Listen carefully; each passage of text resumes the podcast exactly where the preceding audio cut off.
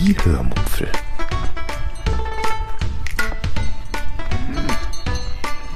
Aus dem Tagebuch einer Allgäuerin.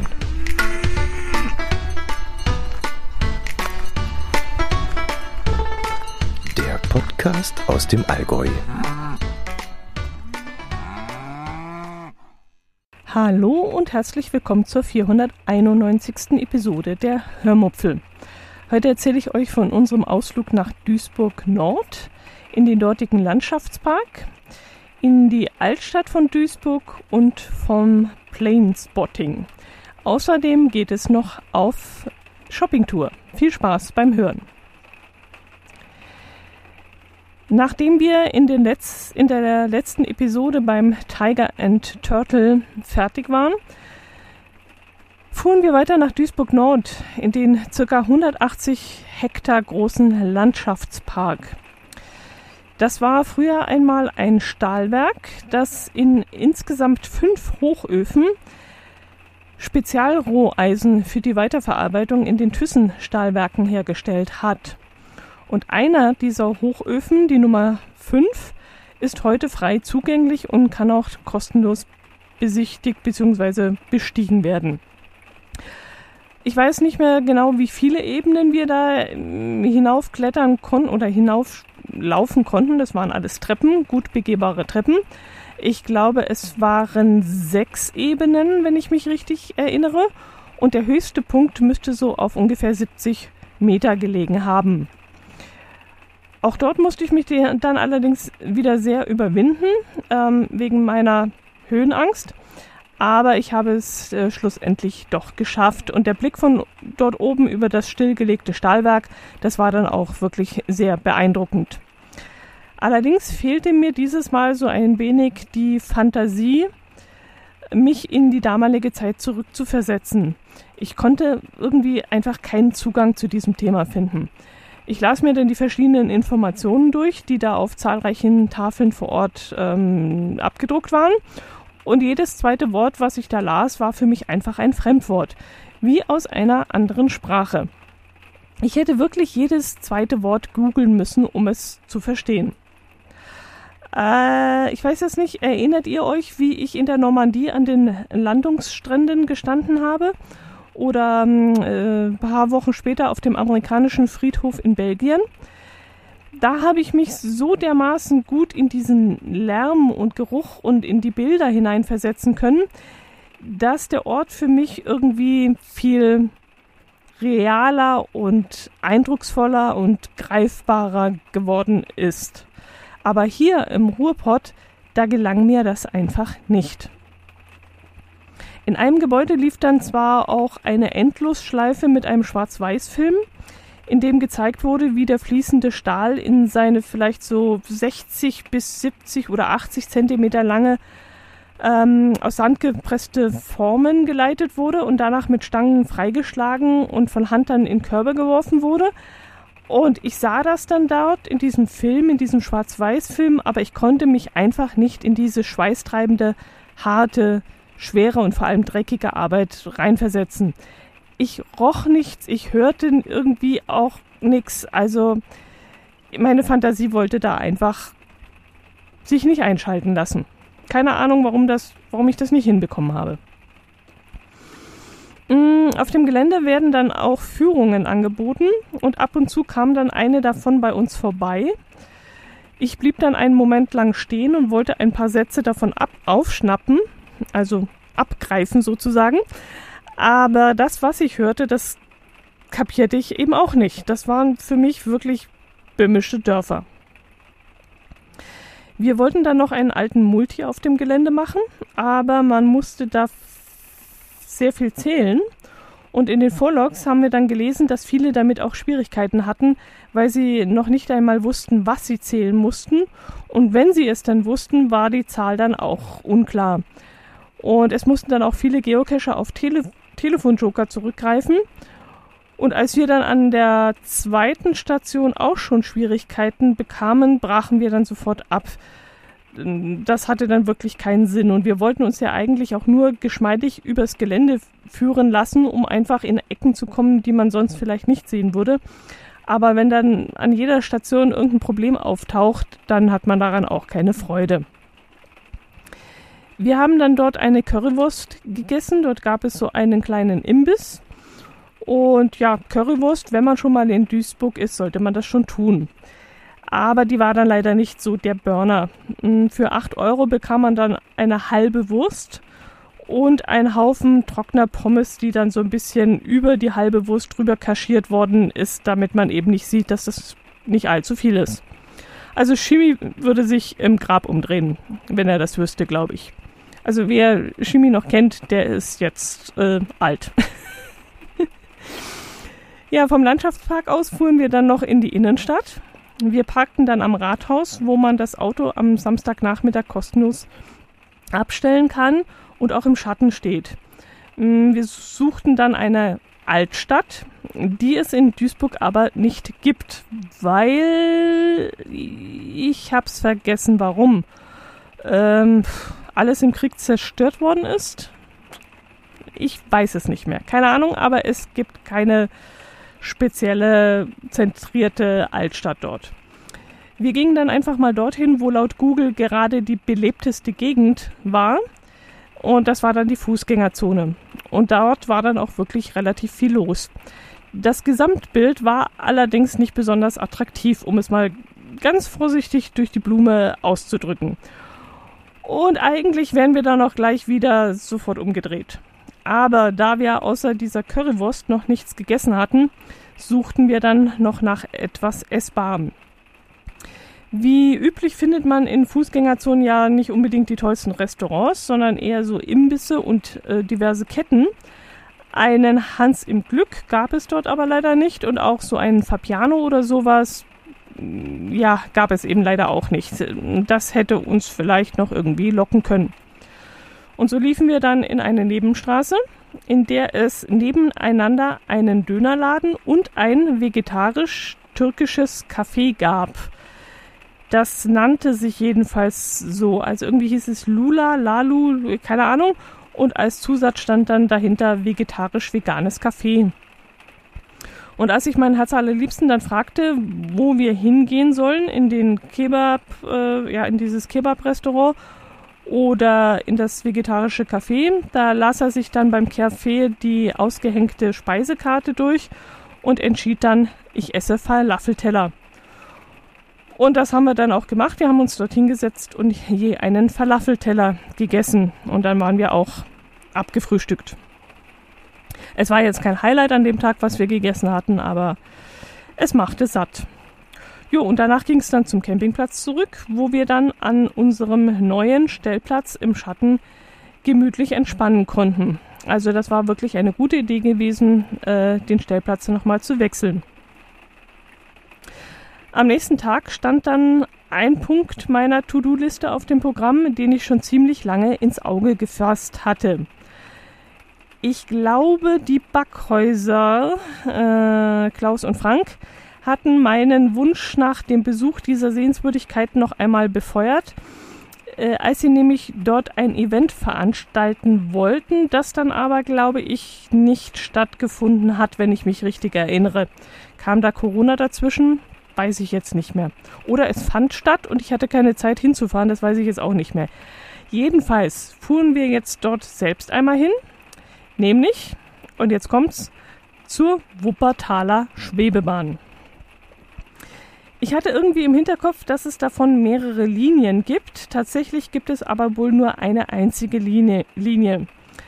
Äh, ich fragte dann bei Frank an, welcher Streckenabschnitt am interessantesten sei und er gab mir dann den Tipp, in einem Parkhaus am Alten Markt zu parken und von dort Richtung Zoo zu fahren und den Besuch des Zoos mit der Schwebebahnfahrt zu verbinden. Da gäbe es ein Kombiticket. Außerdem könne ich ja dann äh, im Wuppertaler Brauhaus einkehren. Ähm, das könne er sehr empfehlen. Und ich freute mich dann über seine Tipps und bereitete dann auch alles vor. Das heißt, ich suchte dann die Adresse des Parkhauses heraus, äh, gab das dann schon mal ins Navi ein, recherchierte die Preise von diesem Parkhaus und stieß dabei auch ganz automatisch auf die Bewertung dieses Parkhauses.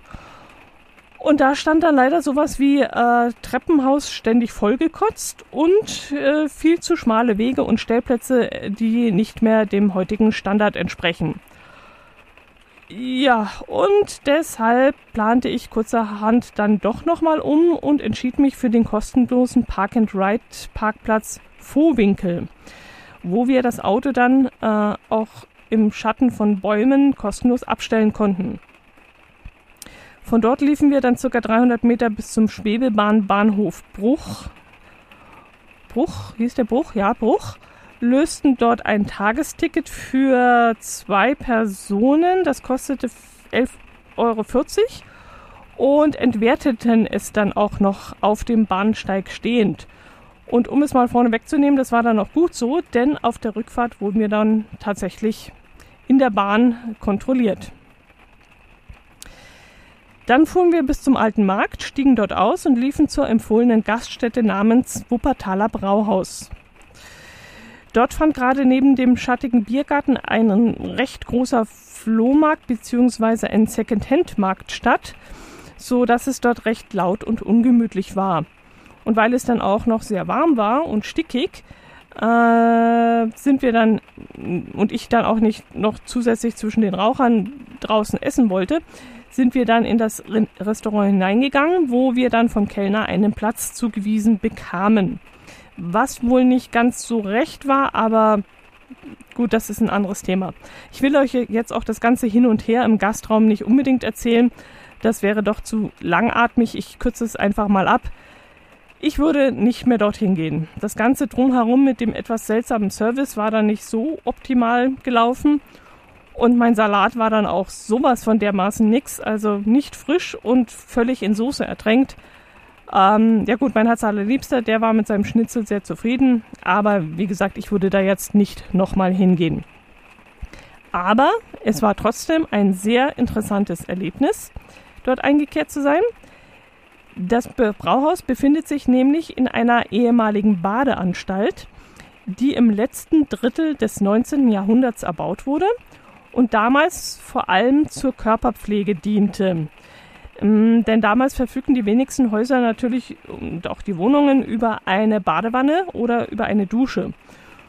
Ja, und den damaligen Moralvorstellungen entsprechend gab es dort zwei getrennte für Männer und Frauen separate Schwimmbecken und eine separate Wannenbad, äh, ja, so ein Wannenbadbereich, wo man sich dann wirklich auch waschen konnte. Das Bad wurde erstaunlicherweise bis 1993 betrieben. Dann war es nicht mehr wirtschaftlich und wurde geschlossen. Und man erzählte uns, dass es dann circa fünf Jahre leer gestanden hat, bis der heutige Besitzer es gekauft hat und zu dieser Gaststätte umgebaut hat. Äh, nun sucht er allerdings dafür auch einen Käufer und das wohl auch schon seit ein paar Jahren und findet niemanden. Wir saßen dann in dem Bereich, in dem früher das Damenbecken war und schauten uns dann später auch noch das ehemalige Hauptbecken an. Und es ist wirklich eine geradezu Glanzleistung, die der Besitzer da vollbracht hat, denn er hat dieses alte Schwimmbad irgendwie relativ dezent noch mit ins neue Brauhaus hinüber gerettet. Also es sind immer noch so kleine Akzente da drin verteilt, die an das alte Schwimmbad erinnern aber trotzdem dominiert, dominiert da dieser Bierhallencharakter und das Ganze zusammen ergibt wirklich eine richtig coole Kombination. Also muss man auf jeden Fall mal gesehen haben, wenn man mal in Wuppertal ist. Ach, vor lauter Gasthaus und äh, hin und her erzähle, habe ich die eigentliche Schwebebahnfahrt gar nicht beschrieben. ja, das ist auch gut. Ähm, ja, also die Schwebebahnfahrt. Die Fahrt an sich war cool, aber weniger spektakulär als erwartet. Ich musste mir hier immer ganz bewusst Punkte suchen, zu denen ich rübergucken oder hingucken konnte, um mir klar zu machen, dass ich jetzt nicht in einer stinknormalen Berliner Straßenbahn oder so sitze, sondern in der Wuppertaler Schwebebahn. Denn irgendwie erinnerte mich diese erhöhte Fahrt an die stinknormalen Straßenbahnfahrten in Berlin, wo man auch oft in Höhe des dritten oder vierten Stockes eines Innenstadthauses vorbei rauscht. Und das tat man eben hier auch. Man war so am dritten oder vierten Stock der Häuserreihe und fuhr daran vorbei. Ich fand die Wuppertaler Schwebebahn vor allem von außen und von unten sehr interessant. Dass sie nicht mit den Füßen auf Schienen fuhr, sondern auf riesigen Eisenrollen bzw. Eisenrädern oben in einer Schiene lief.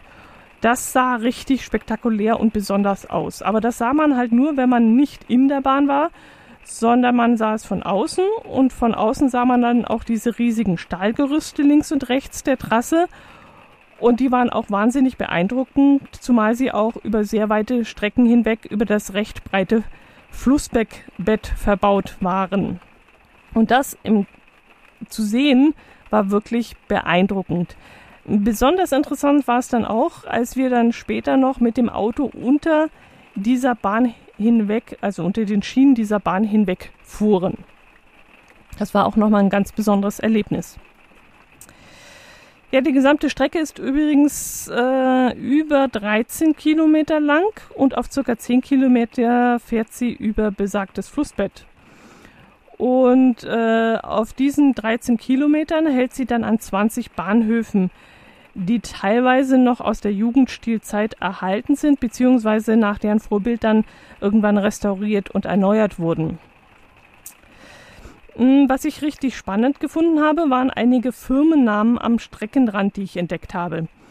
Ich habe mir natürlich keinen einzigen merken können, war ja klar bei meinem siebartigen Gehirn. Aber hm, ich erinnere mich eben noch daran, dass wir oft an alten Gebäuden vorbeifuhren, an denen diese alten Schriftzüge oder deren Abdruck, also da waren eben die Buchstaben schon von der Wand entfernt worden, aber man hat eben noch den Abdruck gesehen. Und ich habe zum Beispiel den Namen einer Bäckerei gelesen, Kneppel oder so ähnlich.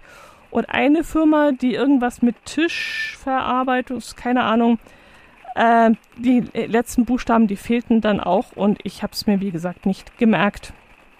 Aber was da an Geschichte vorbeigerauscht ist, das war echt der Hammer. Man kann sich eine Broschüre der Schwebebahn besorgen, die die wichtigsten und prominentesten Gebäude an der jeweiligen Station vorstellen. Äh, man kann diese Broschüre auch sehr gut als Stadtführer benutzen, denn es werden wirklich sehr viele historisch wertvolle Gebäude darin genannt. Dazu gehören zum Beispiel das Opernhaus, diverse Kirchen in Wuppertal oder auch die ehemalige Ruhmeshalle. Und wenn es an dem Tag nicht so fürchterlich heiß gewesen wäre und wir so dermaßen durch gewesen wären von der tagelang anhaltenden Hitze, wären wir sicherlich auch an den für mich interessantesten Stationen mal ausgestiegen und hätten uns das mal angeschaut.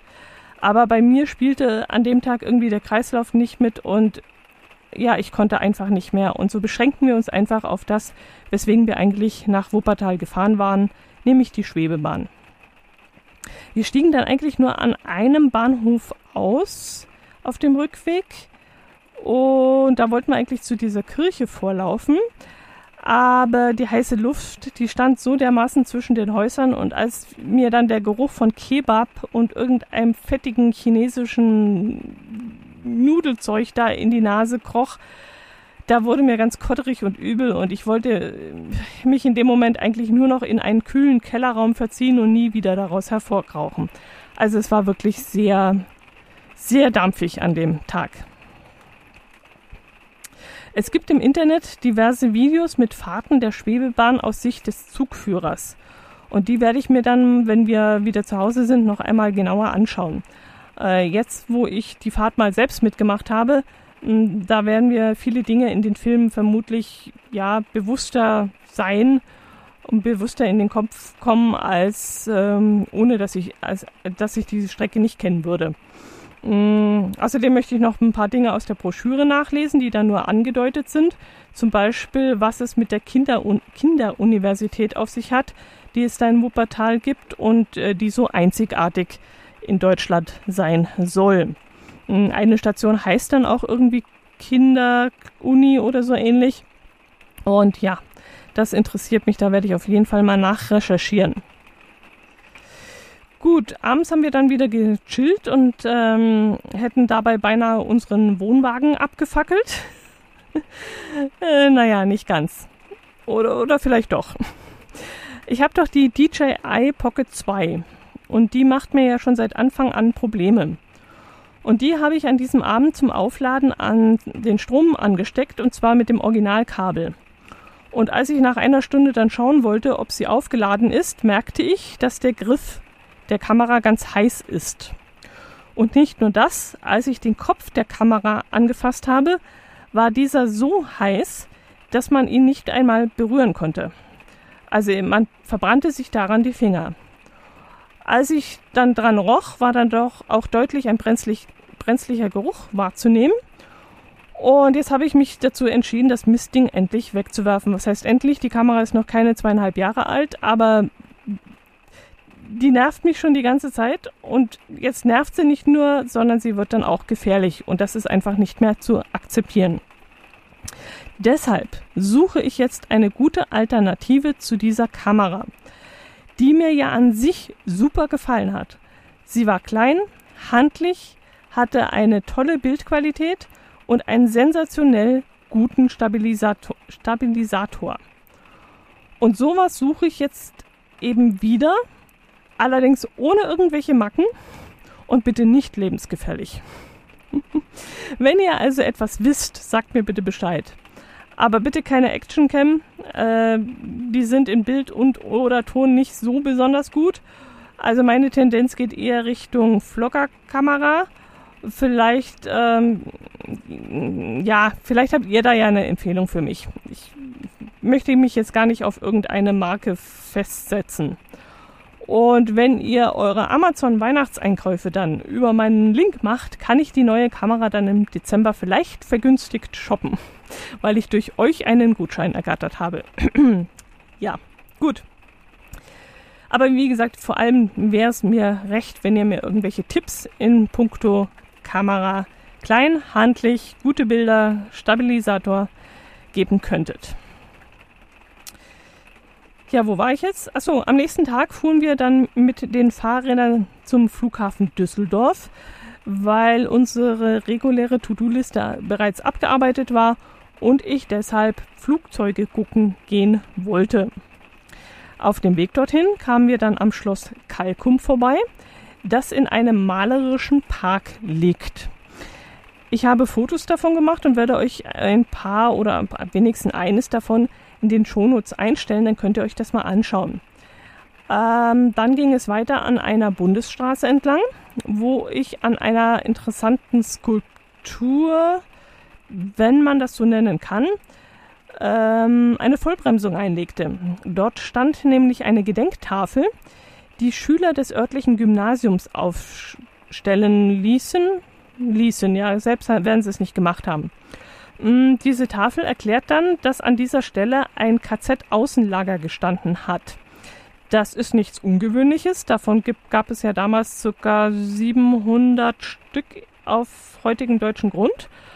Aber eine Geschichte, die dort zu lesen war, war dann doch sehr besonders. Bei diesem relativ kleinen Außenlager handelt es sich um ein Sprengkommando. Das heißt, die dortigen Häftlinge die hauptsächlich aus politischen Häftlingen zusammengesetzt waren, mussten Blindgänger entschärfen. Und bei dieser extrem gefährlichen Arbeit kamen, so finde ich jedenfalls, erstaunlich wenige Häftlinge ums Leben. Ich glaube, es waren sieben oder acht oder so. Aber mm, ja, also ich hätte gedacht, dass das viel mehr gewesen hätten sein können.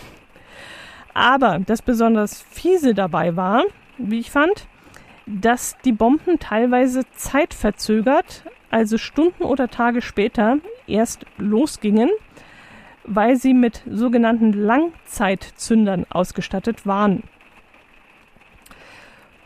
Und eine weitere Geschichte, die ich sehr spannend fand, war, der Kommandoführer in Kalkum hieß Schweitzer. Den Vornamen habe ich jetzt vergessen. Ernst? Nee, weiß ich nicht mehr. Und dieser Mann war unter dem NS-Regime, also unter seinen NS-Kumpanen, ein wahrer Held. und wurde dort auch der Mann mit den Stahlnerven genannt. Im Laufe der Jahre distanzierte er sich aber immer mehr von den Nazis, so dass sich auch sein Verhalten gegenüber den Häftlingen verändert hat. Zum Schluss gelang es ihm sogar, ca. 50 Häftlinge vor dem Erschießen durch die Gestapo zu retten. Allerdings starb er dann kurz nach dem Krieg unter tragischen Umständen. Er wurde 1946 von betrunkenen russischen Soldaten erschossen. Ja, weiter zum Flughafen. Leider hat die Aussichtsplattform des Düsseldorfer Flughafens seit ein paar Jahren geschlossen. Auf der Seite des Flughafens steht, dass sie angeblich seit Corona geschlossen hat, weil sie sich wirtschaftlich nicht mehr rentieren würde.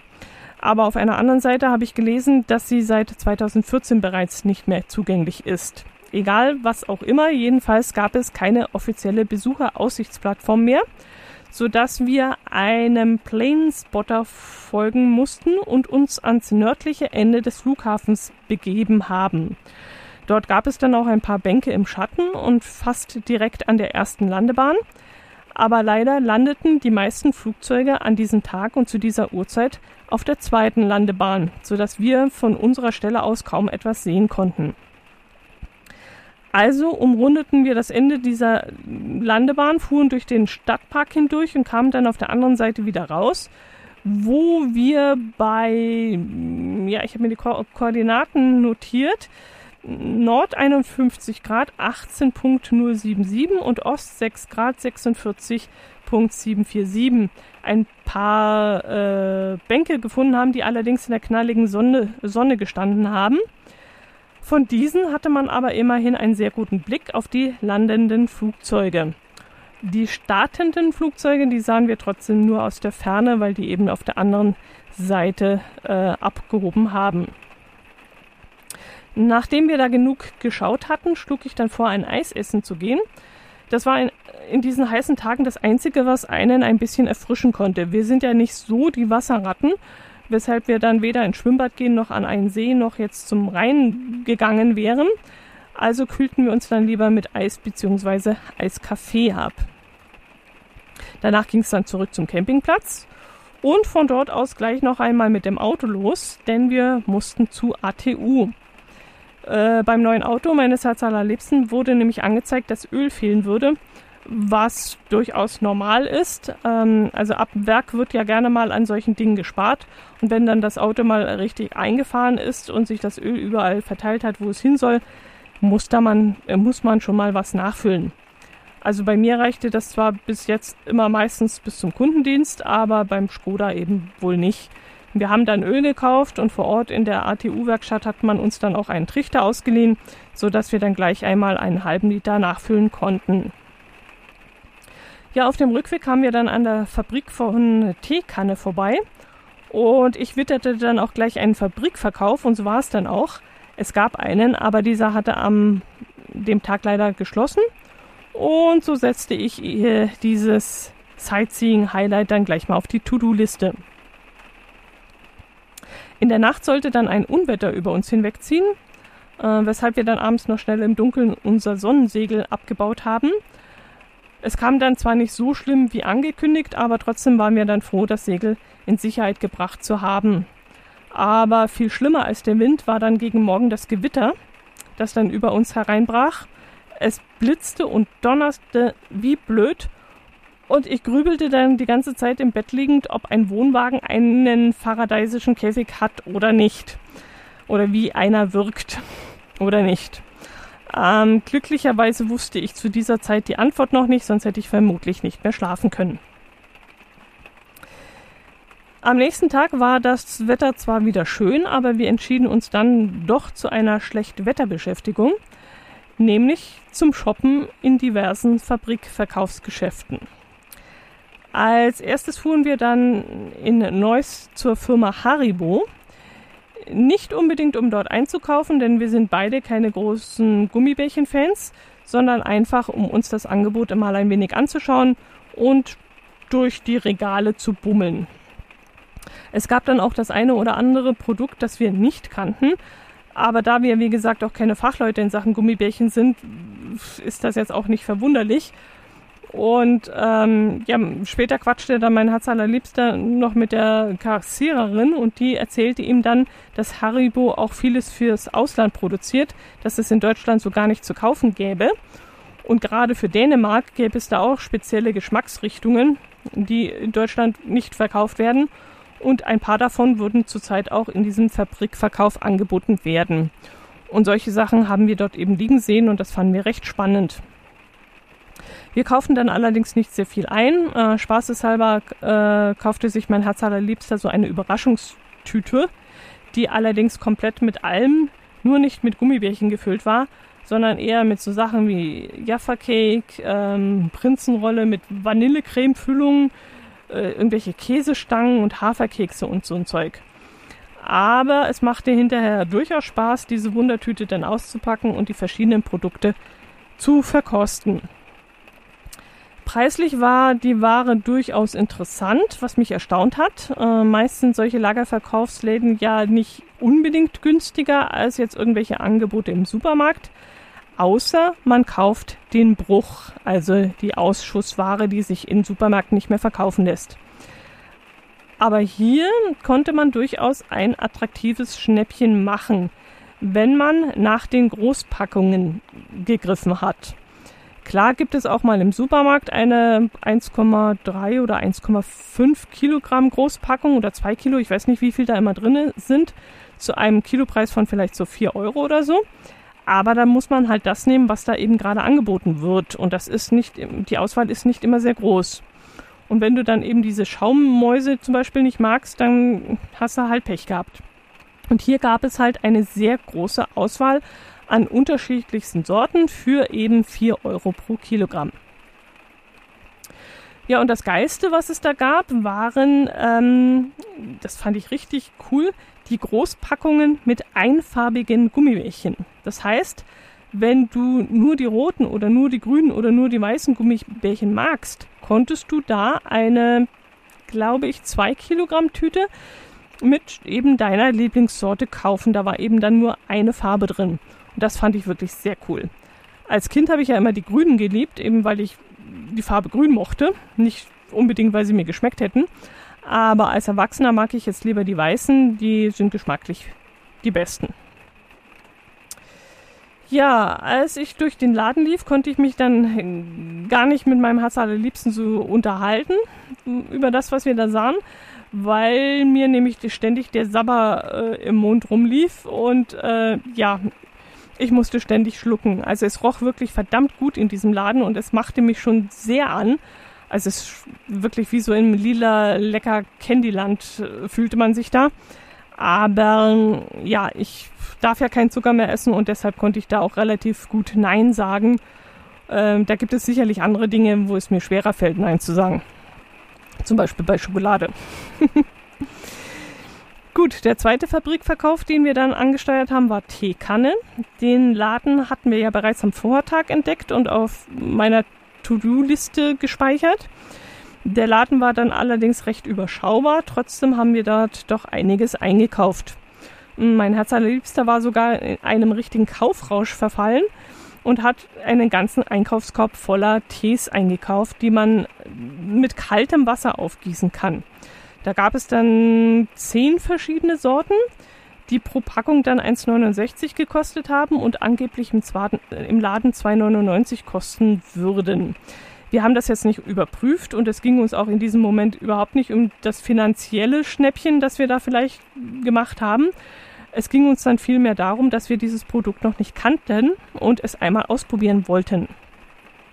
Ich hatte diese Teegetränke zwar schon öfter vor der Kasse diverser Supermärkte stehen sehen, in so speziellen Aufstellern, die da immer vor der Kasse stehen, aber ich hatte mich noch nie überwinden können, diese Dinger mal auszuprobieren. Äh, meistens bin ich nämlich von so einem Zeug enttäuscht, weil sie einfach zu künstlich schmecken. Aber mein Herz langte dann, wie gesagt, kräftig zu und so werde ich dann auch bestimmt mal äh, in den Genuss kommen, ähm, da mal eine Kostprobe nehmen zu dürfen. Ich selbst habe dann auch ein paar Tees gekauft, die im Angebot waren und wo ich dann auch den Preis weiß und wo ich auch dann weiß, ob sie mir schmecken beziehungsweise dass sie mir schmecken. Und dann habe ich noch zwei, drei Packungen von Kräuterteemischungen beziehungsweise Früchtetees gekauft, wo ich auch weiß, ähm, dass ich da nicht, nichts falsch machen kann. Also so Ländertees, die ich schon kenne, oder Heiltees, die ich trinke, wenn ich mal Bauchschmerzen habe oder nicht schlafen kann. Also so, wie nennen die sich immer? Ruhe sanft oder was weiß ich.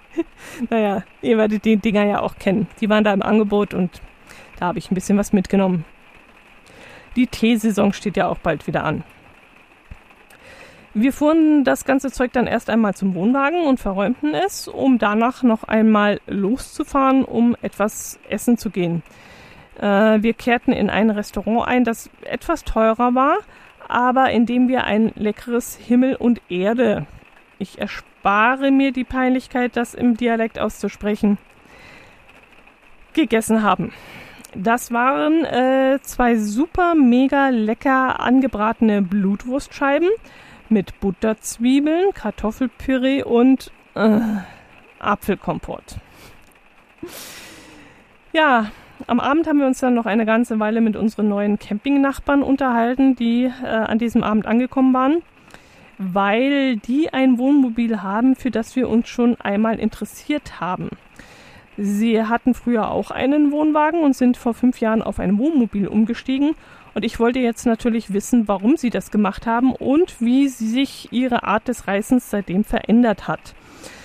Äh, ja, die Antwort war für mich dann allerdings ziemlich enttäuschend und brachte mich in meinem Gedankenkreisel, den ich schon seit Monaten habe, leider nicht weiter. Ja, leider mussten wir uns dann auch äh, von ihnen relativ schnell verabschieden äh, und das Gespräch beenden, weil es wieder zu regnen anfing. Und so sitze ich nun hier im Wohnwagen und ihr hört die Regentropfen aufs Dach plätschern.